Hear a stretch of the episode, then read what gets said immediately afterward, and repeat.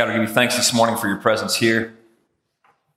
And uh, thank you for your love for us. And uh, we just pray that this morning you would help us to understand what it means to be a disciple in a deeper way. And God, as we wrap up this series and move towards Advent, we just pray that you would give us eyes to see and ears to hear.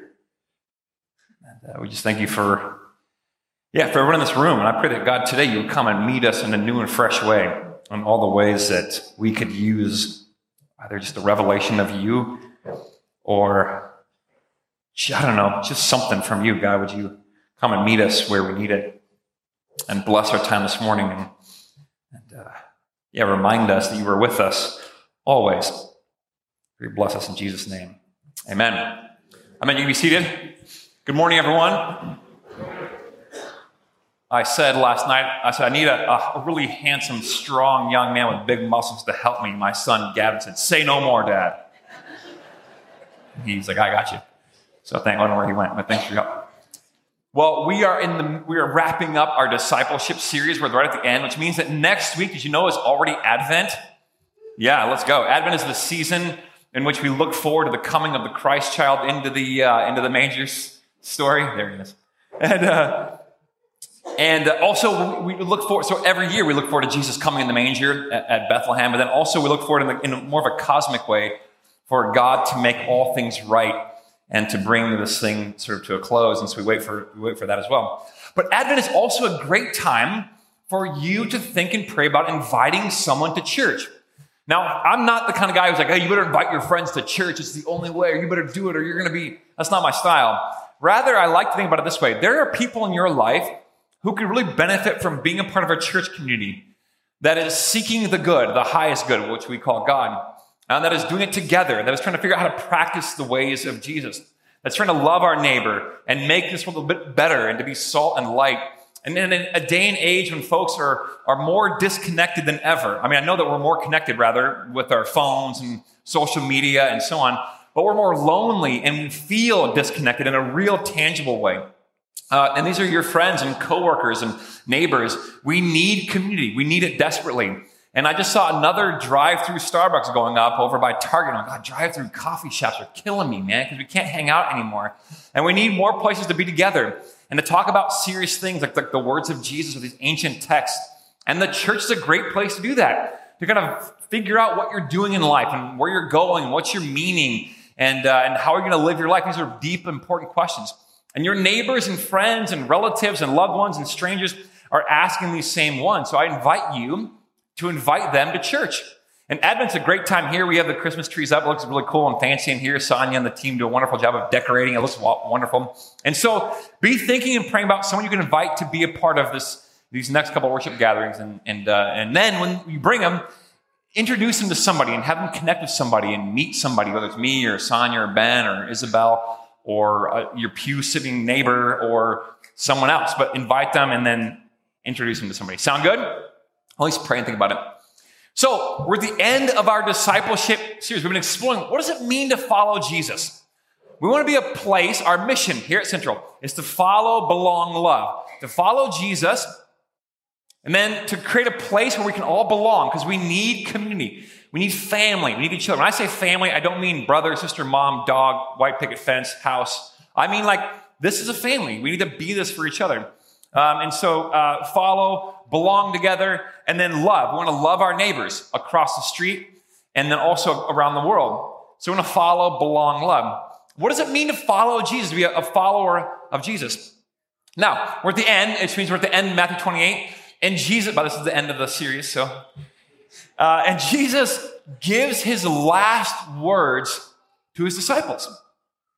These are the last things he says to his disciples. And here's what he says He says, Look, all authority has been given to me in heaven and on earth. All of it has been given to me. So therefore, go. Go and make disciples of all the nations and baptize them in the name of the Father and the Son and the Holy Spirit, and teach them to obey all the things I've commanded you. Then he says, And remember that I will always be with you, even to the end of the age. These are the last words of Jesus. And I wonder, you know, what would I say if I had my last words to say to my friends, my community, my church, maybe? These are not my last words. I'm just saying if, I, if they were. Uh, or to my wife, or if I were to write them down, what would they be? What would my last words be? What would your last words be? Well, Sir Arthur Conan Doyle's last words were as follows. He was dying and he was in his garden and he clutched his chest and he said this to his wife You are wonderful. And he died. By the way, I asked my wife, because I envisioned this if my wife was there, Katie, I would say to her, You are wonderful. And then I would die. I go, Katie, what do you think my last words would be? She goes, Oh, I know what they'd be. I go, What would they be? She goes, Oh, they'd definitely be, Boy, after all that working out and all those weird foods I ate to be healthy, and I still died.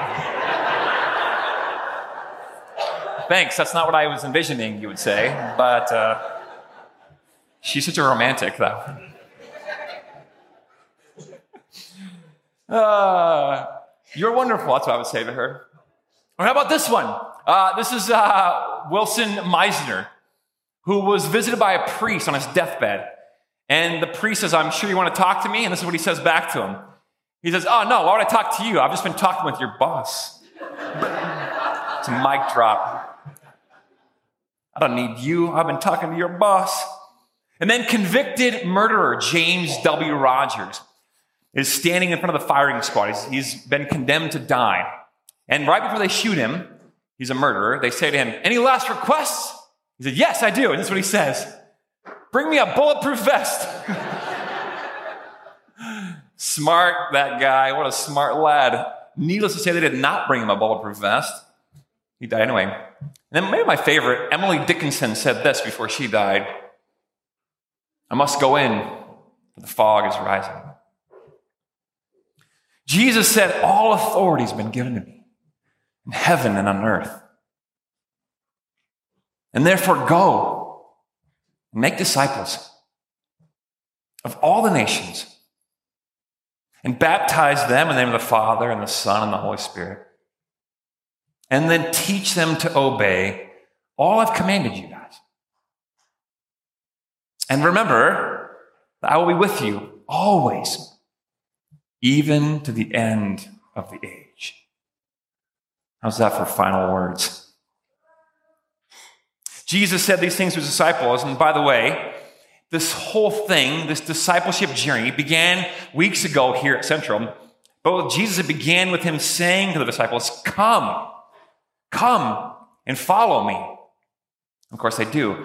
And he says, I want you to be like me. Learn to be like me. Do the things I've been doing. I think you've got it. I think you can do it. I believe in you. I know it's important for you to believe in me, but I believe in you. And I think you can be just like me. There's a rabbi calling his followers, his students, his disciples, his apprentices, come and follow me. And so they go. And they start following him everywhere he goes and doing the things he does. Remember, Peter gets out and walks on the water because he thinks he can be like Jesus. He's his disciple. So it begins with, come and follow me. And now it ends with him saying, go. By the way, he takes him on a mountain.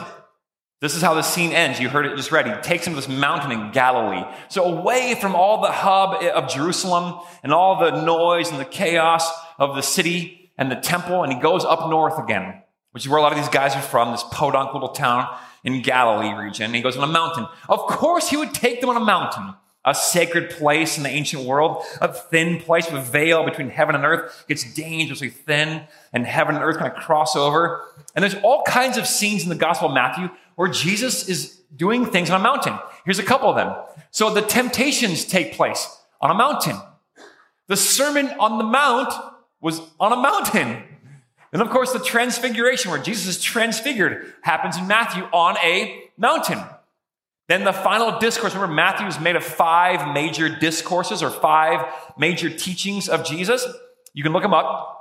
And the last one happens on the mountain of olives, or the Mount of Olives. Of course, there's one scene too where Jesus and the disciples, he makes them follow him to go into this mountain, and they're looking for this Arkenstone. And there's a dragon guarding it. Wait, that's a different story.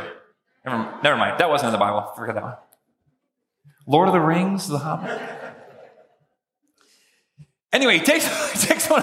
That joke killed at the first gathering, believe it or not. They loved that joke. You guys apparently were sleeping. Uh, he goes to the mountain and he tells them these final words. And of course he would. God, of course, met with Moses on a mountain. God met Elijah on a mountain. And now God meets the disciples. God and Jesus meets with the disciples and gives them one final goodbye and one final commissioning. And it's crazy their response. Here's their response. The text says, if you notice, that they worshiped him, but also some of them hesitated or doubted. The word doubt and hesitate in the same is the same in the Greek. Here's the Greek language actually. It's the word proskinein and distazine. I'm not going to have you uh, do it after me because we might have a marble mouth situation going on. But they worship him and they kind of hesitate. They kind of have this doubt. Oddly enough, this same combination of words, where the disciples hesitate and worship him, takes place a while back when Peter, as I mentioned, was getting out of the boat and he walks on the water. Remember when he does that? He's walking on the water and he all of a sudden begins to have doubt. He hesitates. Remember, I said too, he's not doubting Jesus because Jesus isn't sinking. He's sinking. He's doubting himself. He's hesitating, not knowing if he can do it or not. And he begins to sink. Then they all get in the boat. Jesus, of course, saves them. They get in the boat. And when they're in the boat, they worship Jesus. So here's this combination of words where it's both worshiping and hesitating for the disciples. Fast forward, and you think the disciples would have figured it out by now. You'd think that they would no longer have any doubt or hesitation. After all this time, after the crucifixion of Jesus, his own resurrection, but they still have doubt. It's almost as if Matthew's saying, hey, listen, Sometimes you look back on your journey and you realize, gosh, have I even grown at all? Am I any different? Am I the same guy I was? I mean, I did the same thing back there. I did it again. God darn it. Maybe that's what discipleship is. It's like there's ups and downs. Sometimes you get it, sometimes you don't. Sometimes you look at your life making progress. Sometimes you're like, man, the same thing got me again. It's like three steps forward, two steps back. This is why I love the theology of the cross. At the end of the day, we just meet at the cross. I'll meet you there. That sounds like a great place to start. And you wonder why would they doubt? Did they doubt that he was resurrected? Or did they maybe doubt, like, should we worship him? He's, you know, we're good monotheistic Jews. Are we supposed to worship this human in Jesus? But they doubted and they worshiped him. And then he tells them, hey, guys, all authority has been given to me. All authority on heaven and on earth. It's been given to me. It's Christ the King Sunday. If you follow the church calendar, today's Christ the King Sunday. It's the day we announce the kingship of Jesus. And here's what Jesus is doing. He's saying to them, hey, I am actually now currently ruling in this place. Which if you were to ask them, or if you ask me today, I would look around and be like, are you really? Like I, right now? He's not saying, hey, one day I will be king, it will be down the road. No, he's saying, I am currently king. I have all authority. It's been given to me. I'm the one in charge. I'm the one ruling here, right here and right now. What a claim to make by Jesus. He's announcing himself as king on the cross, and which is sort of a coronation ceremony, and in his resurrection, his overcoming death. Jesus is given all authority. He's the king. And yet, if you're like me, I look around, I'm like, what the what are you talking about? There, there's no way. This world is not how it's supposed to be. Are you really currently king? But here's what I think is happening Jesus didn't say, I have made the world exactly how I intend to be right now. Instead, he's like, no, I'm king. And it's almost, like he's like, I'm going to work it out as we go forward. So be patient and bear with me. I'm going to bring the kingdom to fruition, to its fullness at some point, not right now, but in some point I will, probably down the road. And you're invited. So N.T. Wright, I love how he words, he words like this. He says that the claim is not that the world is already completely as Jesus intends it to be. The claim rather is that he's working to take it from where it was under the rule not only of death, but of corruption, greed, and every kind of wickedness and to bring it by slow means and quick under the rule of his life giving love. I love that by slow means and quick. Because sometimes the kingdom bursts forth in like seconds. I've seen folks quit using drugs instantly, cold turkey, just done, boom, done. I've seen alcoholics just stop. I've seen marriages just fixed instantly. I've seen people be healed of like diseases like that. Like, whoa, this is like, it's quick. And yet other times I've seen it go slow, a lot slower than that. And so, yeah, Jesus is bringing the kingdom of God by slow means and quick. He's bringing all things under the rule of his life giving love by slow means and quick. And here's how he does it he tells the disciples, hey, uh, I've been given this authority, therefore I'm sending you. So if you're asked, how does God bring his kingdom? Well, in the story, it's through the disciples. It's them.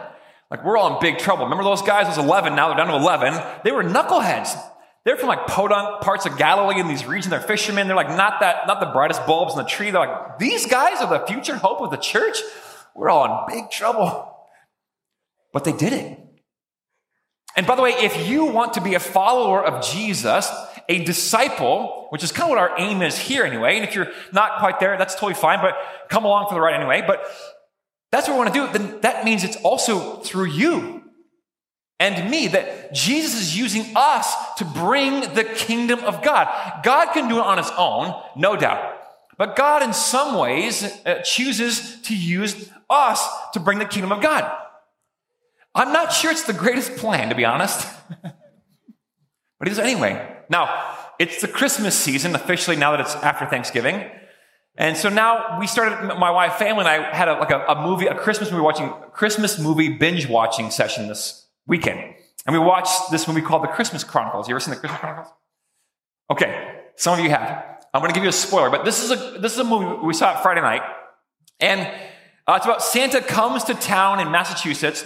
And when he lands there, there's this uh, young boy and a young girl whose family life has been kind of like thrown off of kilter because their dad has died. And now they're kind of teenagers. They're always at, you know, at, uh, at odds with each other. The mom's working all the time and the family has kind of crumbled apart. Santa lands there and they climb into his sleigh. They catch him in the act and they climb into a sleigh to go on an adventure. Well, when he discovers they're in the sleigh, all heck breaks loose. The sleigh crashes. He loses his magic hat, the toys, and the reindeer take off. And he's like, I gotta find my hat because my hat is how I can do all the magical things that Santa can do. So this hat is magic, right? You maybe have seen the story. So they go on this long adventure, and lo and behold, they finally find the hat at the end of the movie. They get the hat, they get the reindeer back, they fix the sleigh, they find the toys, the elves help. It's crazy, it's really cool. And the Christmas spirit is redeemed. And along the way, the young boy and the young girl make amends. And their family, though the dad can't come back to life, the family's still missing the dad, but the family is brought healing. You might even say salvation. And then at the very end, Santa doesn't have his hat on at the moment. All of a sudden, he lifts the sleigh without his hat on. And the kid goes, Hey, you don't have your hat on. How can you lift the sleigh up? And he leans over and he winks, he winks at the kid. He goes, I never needed the hat, young man. You're like, oh, what? He never needed the hat. Why did he bring them along with him? Because they needed to go on the adventure. It brought healing to their family. The hat was just a ploy. Now, far be it for me to compare God to Santa, okay? But bear with me. God has invited you and me to be a part of the kingdom of God and to help build it and spread it. He's invited you and I to collaborate with Him. Why? Because God has always been collaborative. God could do it instantly on His own. He doesn't need us, but He's always wanted to collaborate with us. Here in Genesis 2, at the very beginning, it says God took man and put him in the Garden of Eden. And he asks Adam, hey, take care of it, tend to it, garden it. He has him name the animals. And then when Eve comes onto the scene, they're like, they're asked to take care of the whole thing. Why? God didn't need them, but God has always from the jump been a collaborator. See, those who believe, which is you if you're here and you want to follow Jesus and me, those who believe are given the responsibility to go and make real in the world the authority which Jesus already has. I'll say it again. Those who believe, those of you who want to be a follower of Jesus, who are seeking to be a disciple and kind of go after him, it's your responsibility, your duty to go into the world and make real the authority that Jesus already has. The kingdom of God advances in as far as we take it. Now, again, God doesn't need us, but He's chosen to partner with us and collaborate with us. Now, here's the deal. If we take the words of Jesus seriously, which I want to do, and I invite you to do, to take these words seriously, if we do, this is the invitation. Now, you might be hearing like, hey, Ryan, I, I, I just, I, I take them seriously, but I want to ignore them. fine, that's fair enough. You can ignore them. That's fine. But if you want to take them seriously, this is what he says. I want you to come and help me. I want collaborators, partners. You're going to do with me. And this is in part, at least in part, the answer to the Lord's Prayer. When Jesus prays, hey, let your kingdom come, let your will be done on earth as it is in heaven. Well, maybe Jesus wants you to be the answer to that prayer. You know, sometimes when you pray for something, the first answer to your prayer might be you. Like, oh, Lord Jesus, take care of that poor person and provide food for them as I walk this way to get myself a Chipotle burrito. Well, maybe you should feed them, Ryan. Maybe God wants the prisoner to have a visitor and to be ministered to by you. Maybe God will show up in that prison cell when you go there. Maybe God will take care of the single mother by using you to do it. Maybe you're the answer to your own prayer. This is how God has always worked. He's always collaborated with us. And if we take the words of Jesus seriously, maybe we're the means by which God wants to establish and bring this kingdom and have it spread from here to the ends of the earth through you and me, which means we have a job to do. In fact, Jesus says we got three things to do. He says, so look, make disciples, baptize them, and teach them to obey. So I want to unpack all through those quickly. It says, go, go therefore, now that I've given all authority, go therefore and make disciples. Now, when I was a kid, we'd go to parties, and my mom would be there. My mom would tell us it's time to go. She'd say, it's time to go, guys, get your coats on. Great. So I get my coat on, right? I'm like, let's go. I'm ready, I'm ready to go home, mom. And I'd be at the door waiting with my coat on because I know it's time to go. And without fail, three hours later, I'd be standing by the door waiting to go. Mom, you said three hours ago that we are going to leave. Yeah, no, I got it. It's time to go. Time to go. Get your coat on. My coat's on, mom. In fact, now I'm drenched in sweat. I need a towel. Because if I go outside now, I'm going to freeze to death, mom. It's been three hours. Let's go. Church, I'm here to tell you this morning it's time to go. You cannot stay here. Jesus said, All authority has been given to me. Now go. Go. Go and make disciples of all nations. Go. It's time for you and I to go. See, this stuff isn't really about us. As Pastor Paul used to always say, that Jesus comes to us on his way to going to somewhere else. Right? You're going to be playing for a long time if you're starting now. Sorry, I misled her. I'm almost, almost done.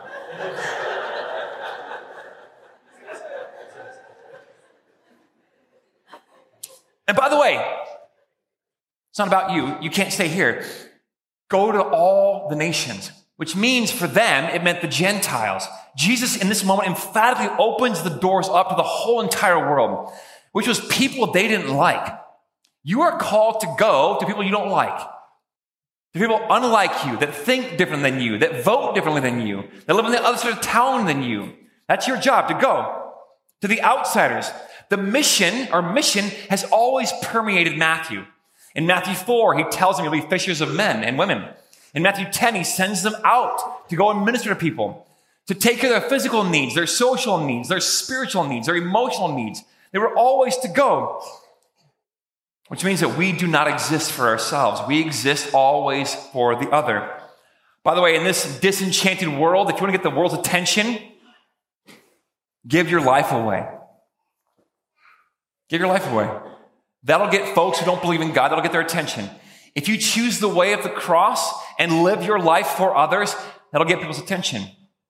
Jesus had to go into all the world and make disciples. By the way, this is evangelism. Evangelism is this idea of uh, the Greek word for evangelism is the word euangelion. Everyone say euangelion.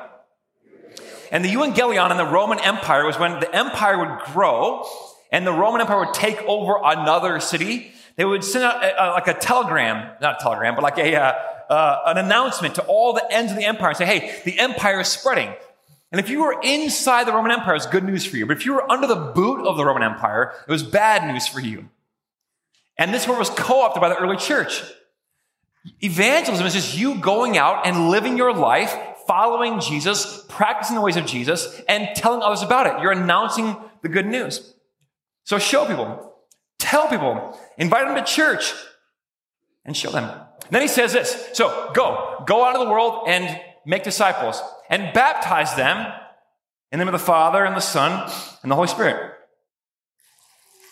We saw this earlier this morning. So, in the name of the Father and the Son and the Holy Spirit. I love that. It's the familial, it's the personal, and it's the transcendent. It's the sacrament that wakes people up to the presence of God in their lives and the love of God in their life.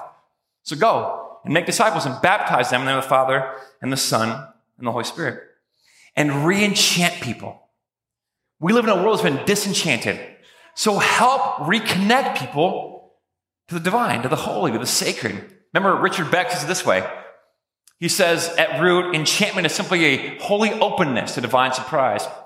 Enchantment isn't forcing yourself to believe in the unbelievable things, but it's allowing yourself to be interrupted by and surprised by God.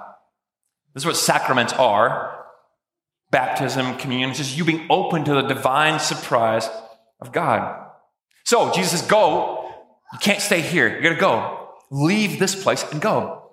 And baptize, well, as you make disciples, baptize them in the name of the Father, Son, and Holy Spirit. And he says, teach them to obey all I've commanded which of course brings me to lacrosse. Now, a long time oh, can you hear me now still? There we go. A long time ago, I played lacrosse in high school, and I was good at it. And I, I loved practice. By the way, when he says teach them to obey all I've commanded, he's not saying just give them the information. If, if that was the case, you could make a photocopy of your Bible and just pass them out. He says teach them to obey. In other words, have them come and practice the things I've taught. Teach them the Sermon on the Mount, the ways of Jesus. Instruct them in all these things and have them practice it. Have them obey it. By the way, you and I are to be practitioners of the Jesus story. We're to practice it. And in doing so, turn to Matthew 7. Open real quickly, Matthew 7. It says this. In Matthew 7 24, Jesus gives the Sermon on the Mount, Matthew 5, 6, and 7. And he says this Anyone who hears these words of mine and puts them into practice is like a wise man who builds his house on the rock. See, following Jesus is always about practice. Practice, man. I'm talking about practice. Most often, we don't, we don't think ourselves into a new way of behaving. We behave ourselves into a new way of thinking. So, the teachings of Jesus, try them out. Practice them. Try them on.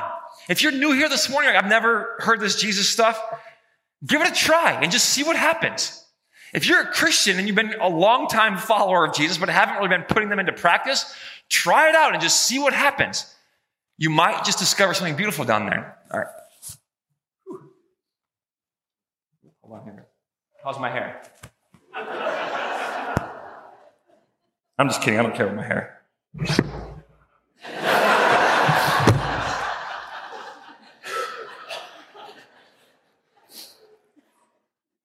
Try it. Put it into practice. Jesus says, All authority has been given to me. Now you can play, Ray. Given to me. So go. Make disciples and baptize them and teach them to practice my ways and watch what happens. And he says this, and I promise I will be with you always, even to the end of the age. Matthew 1 opens up, his name is Emmanuel. So they call Jesus in the beginning of Matthew, because I'm with you. Jesus is the one who stays. And I'll be with you, he says, even to the end of the age. So as we come to the end of our discipleship series, remember these final words, the last words of Jesus Go, make disciples, baptize them, and teach them to obey. And along the way, you might experience ups and downs. You might look back like, am I, am I a different person? Am I the same? Am I, am I growing at all? You might have doubts. You might say, Jesus, let me, let me see the hands and your feet. Let me look at your scars. I just, I don't know if I believe. Yeah, yeah, you're in good company. You might try to walk on water and fall in. I know, that's, you're in good company. You might fall asleep while praying. Yeah, yeah, you're, you're good company. You might get caught in an argument about who's the greatest.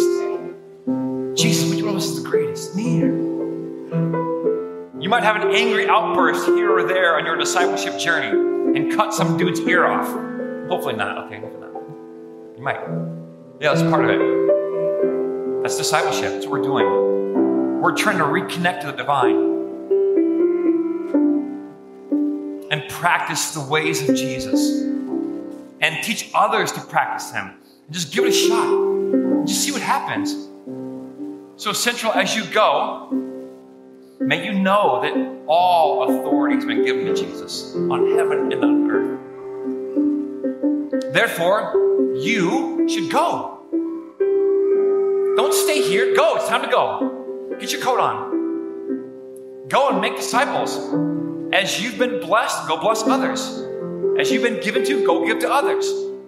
As you've been forgiven, go forgive others. Go and share. Tell the story. And baptize people in the name of the Father, and the Son, and the Holy Spirit. And teach them to obey all He's commanded. And never forget, Central, that Jesus is with you.